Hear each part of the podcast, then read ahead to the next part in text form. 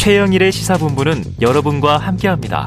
짧은 문자 50원, 긴 문자 100원이 드는 9730. 라디오 어플 콩과 유튜브는 무료로 참여하실 수 있습니다.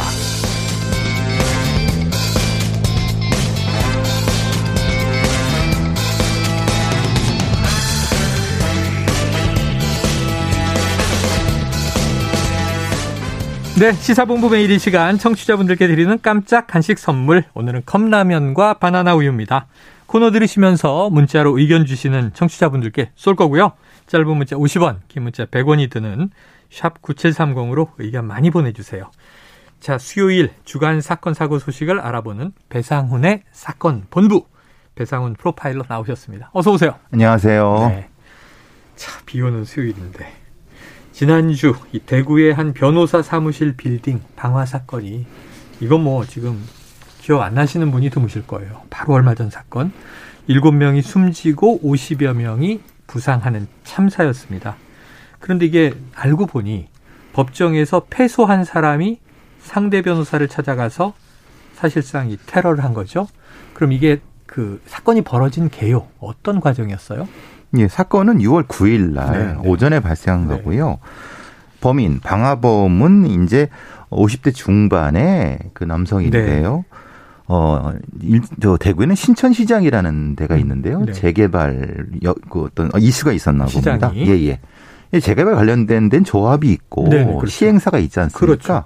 여기에 피청구인, 우리는 보통 피고로 가죠. 민사는 피청군이라고 네네네, 하죠. 민사니까. 이 범인이 청구인인 거고요. 음. 예, 그러니까 피청구인이 거기에 시행사 대표였습니다. 네. 그러니까 쉽게 말하면 민사로 민사로 시행사를 고소한 거잖아요. 고소한 거죠. 네네. 왜 고소하게 됐냐면 본인이 거기에 6억 5천만 원을 일종의 투자를 한 겁니다. 투자자예요. 근데 본인은 그 시행사에 관련된 건설사의 직원이었습니다. 아이고. 예. 네. 그러니까 거기가 조금 복잡하네요. 좀 복잡하죠. 이전에 이제 그 시행사가 시행을 하게 되면 건설사 여러 해갖고 뭘 하지 않습니까? 네네네. 그런 회사의 직원이었다가 어. 뭔가 이제 거기에 대한 뭐 비전을 보고 투자를 하게 되면서 네네네. 근데 아시다시피 재개, 시장 재개발이라는 게 네. 굉장히 늘어질 수도 있고 시간 오래 걸리죠. 굉장히 복잡해질 수도 네네. 있고 이권 관계가 복잡하지 않습니까? 그렇죠. 사실 그런 관계에서 6억 5천만 원의 투자금에 대한 소송을 음. 그 시행사한테 걸게 되고 어. 근데 거기서 복잡한 문제가 생겼나 봅니다. 뭐 패소도 하고 승소도 하면서 어. 근데 정작 이 지금 돌아가신 분들은 그 사무실은 그 시행사를 대리하는 변호사. 예. 그러니까 이게 좀, 좀 황당한 거는 어. 시행사나 그 시행하는 어떤 사장을 공격한 게 아니라 어.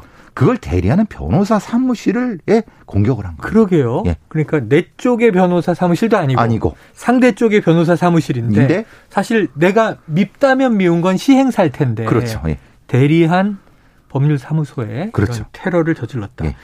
야, 그럼 이게 뭐 투자 사건, 투자자가 나 돈 돌려주시오. 투자금 환수하겠소.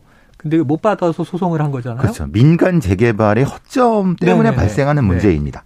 그러니까 공적 개발이 아니라 민간 재개발 관련된 이슈들이 많습니다. 네. 전국에 이것 때문에 개인 투자자들이 많은 손해를 보기도 아, 하고 네. 이게 꼭 불법은 아닙니다. 네네 그냥 경기의 경기 침체의 문제도 있고 예. 어떤 시행 행정상의 문제도 있기 때문에 음. 근데 이게 관에서 개입하지 않습니다. 왜냐하면 이거 민간의 음, 사이의 일이니까. 사이의 일인데. 근데 거기서에 상당히 많은 소송권이 걸려 있고 한 번 뭐 소송 다니면 몇 년 이상 걸리는 거고요. 네. 이, 이 방화범도 아예 그 소송을 하려고 법원 근처에 아. 자취방을 얻어서 20만 원 자취 3년 동안 그렇게 했다고 합니다. 3년간 법원 예. 옆에서 아예 살았다. 자취했다. 우리가 보통 뭐 이게 좀 속어지만 프로 소송로라고 하는 프로 소송로. 예를 들면 이런 개념이 아닌데 소송을 많이 하는 사람. 예, 그러니까 이제 좀 왜냐하면 계속 지니까 계속 소송을 하게 되고 음. 그러니까 스스로도 지치고 음. 스스로도 분노가 생기고. 네네. 근데 그 분노가 누구냐? 그것을 법정에서 본인을 공격하는. 네. 그러니까 변호사는 그게 업이지 않습니까? 어. 근데 피청구인 청구인을 공격하는 변호사를 미워하는 거죠. 어. 지금 이게 변호사의 숙명이라고 하는 분도 있지만 네. 글쎄 이게 참 어려운 문제입니다. 어렵네요. 예. 그러니까 우리가 보통 법정 소송하면 아주 냉철한 이성으로 서로 다툴 예. 것 같지만 증오심도 생기고 분노감도 생기고 이게 사람의 감정의 그렇죠. 고립도 문제예요. 예. 자 여러 가지 의문점을 남긴 사건입니다. 자 사고가 난 다음 주 그러니까 이번 주죠. 이번 주에 항소심까지 기다려봐도 될 텐데 항소심 판결이 안 나왔는데 항소심을 코앞에 두고 왜 이렇게 행동한 걸까요? 그래서 이것은 그 당사자라든가 이런 어떤 것보다는 심리적인 영향이 크더라. 네. 왜냐하면 이게 재판이 진행되는 걸 여러 번 해보니까 예. 본인도 알지 않습니까? 아, 어떻게 되겠구나. 예, 예. 그리고 본인 쪽 재판, 판, 저기 변호사한테도 듣는 얘기가 있지 예, 않습니까? 그렇죠. 불리, 불리하다, 유리하다. 그렇죠. 네. 그러니까 사실은 여러 가지 면에서 아, 그런 그, 그딴 선택을 한 것이 아닐까. 네. 이거 물론 이 방화범을 제가 옹호하려고 하는 건 절대 네, 아닙니다. 네, 네. 근데 그 전형 사정이 그 심리가 됐- 그러했다. 예, 심리가 그럴 수 예, 있다는 겁니다. 범죄를 저지르게 된 심리가. 예, 예, 예. 극단적이니까 이런 상황을 이제 저지른 거겠지만. 그렇죠. 예, 예. 알겠습니다. 보통 소송에서 패소했다. 그럼 우리 변호사한테 당신 열심히 한 거 맞느냐? 또는 뭐 정말 전념했느냐? 놓친 게 없느냐? 이렇게 따지잖아요. 불평불만하고. 그런데 승소한 상대 변호사에게. 아, 이거는 좀 이례적이죠. 아닙니다. 이- 이게 이게 아, 오히려 이- 이게 많아요? 일반적입니다. 이게 왜냐하면 일반적이에요? 내 변호사가 아무리 저 무능하고 그래도 오히려 동료 의식을 갖습니다. 아, 우리 편이다. 우리 편. 근데 상대편은 나쁜 편. 그렇죠. 이거는 정과 부정의 문제가 아니라 어, 그래요. 감정적인 문제이기 때문에 네네.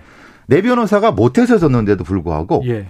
실제의 감정은 저 변호사 상대편 변호사가 악해서 악해서 이렇게 감정 상태가 올라가. 비열한 방법을 썼다든가. 실제로는 그런 네. 건 아니죠. 아, 실제로는 안 예, 그렇죠. 안 그런데 아, 그런 감정을 그러니까 이게 흔히 말하는 법정 심리라고 합니다. 이걸 지금 법정 심리학에서는 네. 아주 여러 번 다룰 수 있는 일반적 상황입니다. 야, 뭐 민형사 소송들이 워낙 많은 예, 예. 시대니까 재판의 시대니까 어, 예. 정말 법정 심리학이라는 게 예. 있네요. 제 생각과는 좀 많이 다릅니다. 저는 자신의 변호사에게 이제 항의할 것 같았는데 아니다. 자, 이 변호사는 아니지만 예전에 보면 이게 좀 떠오르는 사건들이 있는 게 판사에게 이른바 석궁 테러도 있었어요. 영화로도 만들어졌어요. 그렇죠. 그것과 좀 유사성이 있습니까? 법정 그러니까 심리학? 지금도 이건 마찬가지지만 이거는 여기서 이제 테러라는 사람들은 사람에 대한 것보다 음. 사법 시스템 자체를 공격하는 겁니다. 그게 싫은 건데, 미운 예, 건데. 예. 사법 시스템. 그러니까 자기를 어떤 그 괴롭힌 어떤 것이 사람이 아니라 시스템이다. 음. 그래서 변호사, 네. 판사, 음. 검사 그런 어떤 그걸 대행하는 사람들을 주로 공격합니다. 아, 사람으로서의 판사, 변호사, 검사가 아니라 그들은 사법 시스템의 대리인이야. 예. 본인이 이 시스템의 피해자라고 느끼는 겁니다. 음. 그러니까 소송을 오래 하다 보면은 사람보다는 시스템에 지친다고 합니다. 네. 저 그런데 이런 일 한 번 겪고 나면요. 아까 변호사의 숙명 이런 단어도 스쳐갔습니다만 이게 업계의 정신적 충격이 클 것 같은데 네. 서초동 법원가에서 예전에 이제 변호사가 살해된 일도 있었어요. 그렇죠. 변호사 협회 차원에서 대책위를 꾸리기도 했다고 하는데 보호 장치가 없었던 거예요. 예.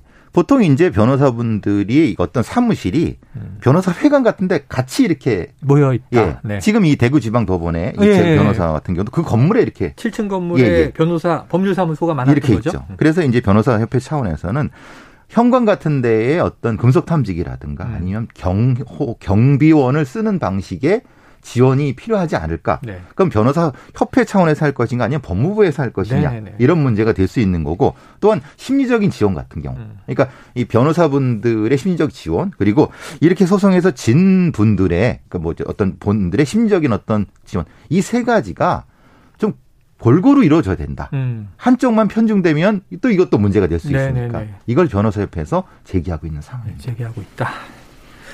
유사하게 보면 예전에 정신과 의사에 대한 환자의 맞습니다. 예. 공격이 있었잖아요. 예, 예. 그래서 이제 정신과 병원이 있는 쪽에 좀 경비 강화하자 그렇죠. 이런 얘기가 있었고 좀 보강이 됐는데 예, 예. 같은 맥락이라고 봐야 되겠군요. 그렇죠. 변호사 사무실에 대한 어떤 보호 조치가 필요한 필요하다. 확실한 것 같습니다. 자, 경찰은 이 사건을 이제 보복 범죄로 보고 수사에 들어갔다고 하는데요. 이번 사건을 포함해서 이게 이제 크게 보면 보복 범죄 유형, 그렇죠. 보복 범죄가 지금 증가하고 있다면서? 그렇죠. 2018년대 267건에서 2020년대 293건이니까 네. 상당히 많이 늘어나고 있고 음. 특히 이제 데이트 폭력이라든가 아니면 음. 여성과 약자에 대한 아, 지금 이것 같은 경우도 강자가 아니라 변호사 사무실에서 일 보러 온 여직원이나 이런 분들이 당했어요. 네네네. 아주 안타깝죠. 네. 그러니까 네. 이제 약자에 대한 보호 시스템으로서 경찰에선 음. 이런 보복 범죄에 주요히 관심을 갖고 보고 있습니다. 네, 이번은 이제 주로 소송과 얽힌 그런 보복 범죄지만 말씀하신 대로 데이트와 관련된 보복 범죄라든가 다양한 보복 범죄가 있을 수 있는데 증가 추세다. 그만큼 우리가 좀 감정 조절이 이제 좀 쉽지 않은 시대로 흘러가는 건가 하는 우려도 있어요. 자, 이번 사건 하나를 그냥 넘길 게 아니라 안전을 담보하기 위한 대책을 고민해야 할 시발점이 아닌가 싶습니다. 어떤 방법을 좀 제안하고 싶으세요? 법무부 쪽에서는 범죄 예방 그리고 심리적 안정 차원에서 네. 각각의 어떤 대책이 필요할 거라고 종합적인 대책이 접근성이 필요할 거라고 보여집니다. 알겠습니다. 자, 오늘 간식 당첨자는요, 시간 관계상 홈페이지를 통해서 확인하시기 바랍니다. 자, 사건본부 배상훈 프로파일러 고맙습니다. 감사합니다. 예, 최영일의 시사본부 오늘 여기까지고요. 저는 내일 낮 12시 20분 다시 돌아오겠습니다. 오늘도 청취해주신 여러분 고맙습니다.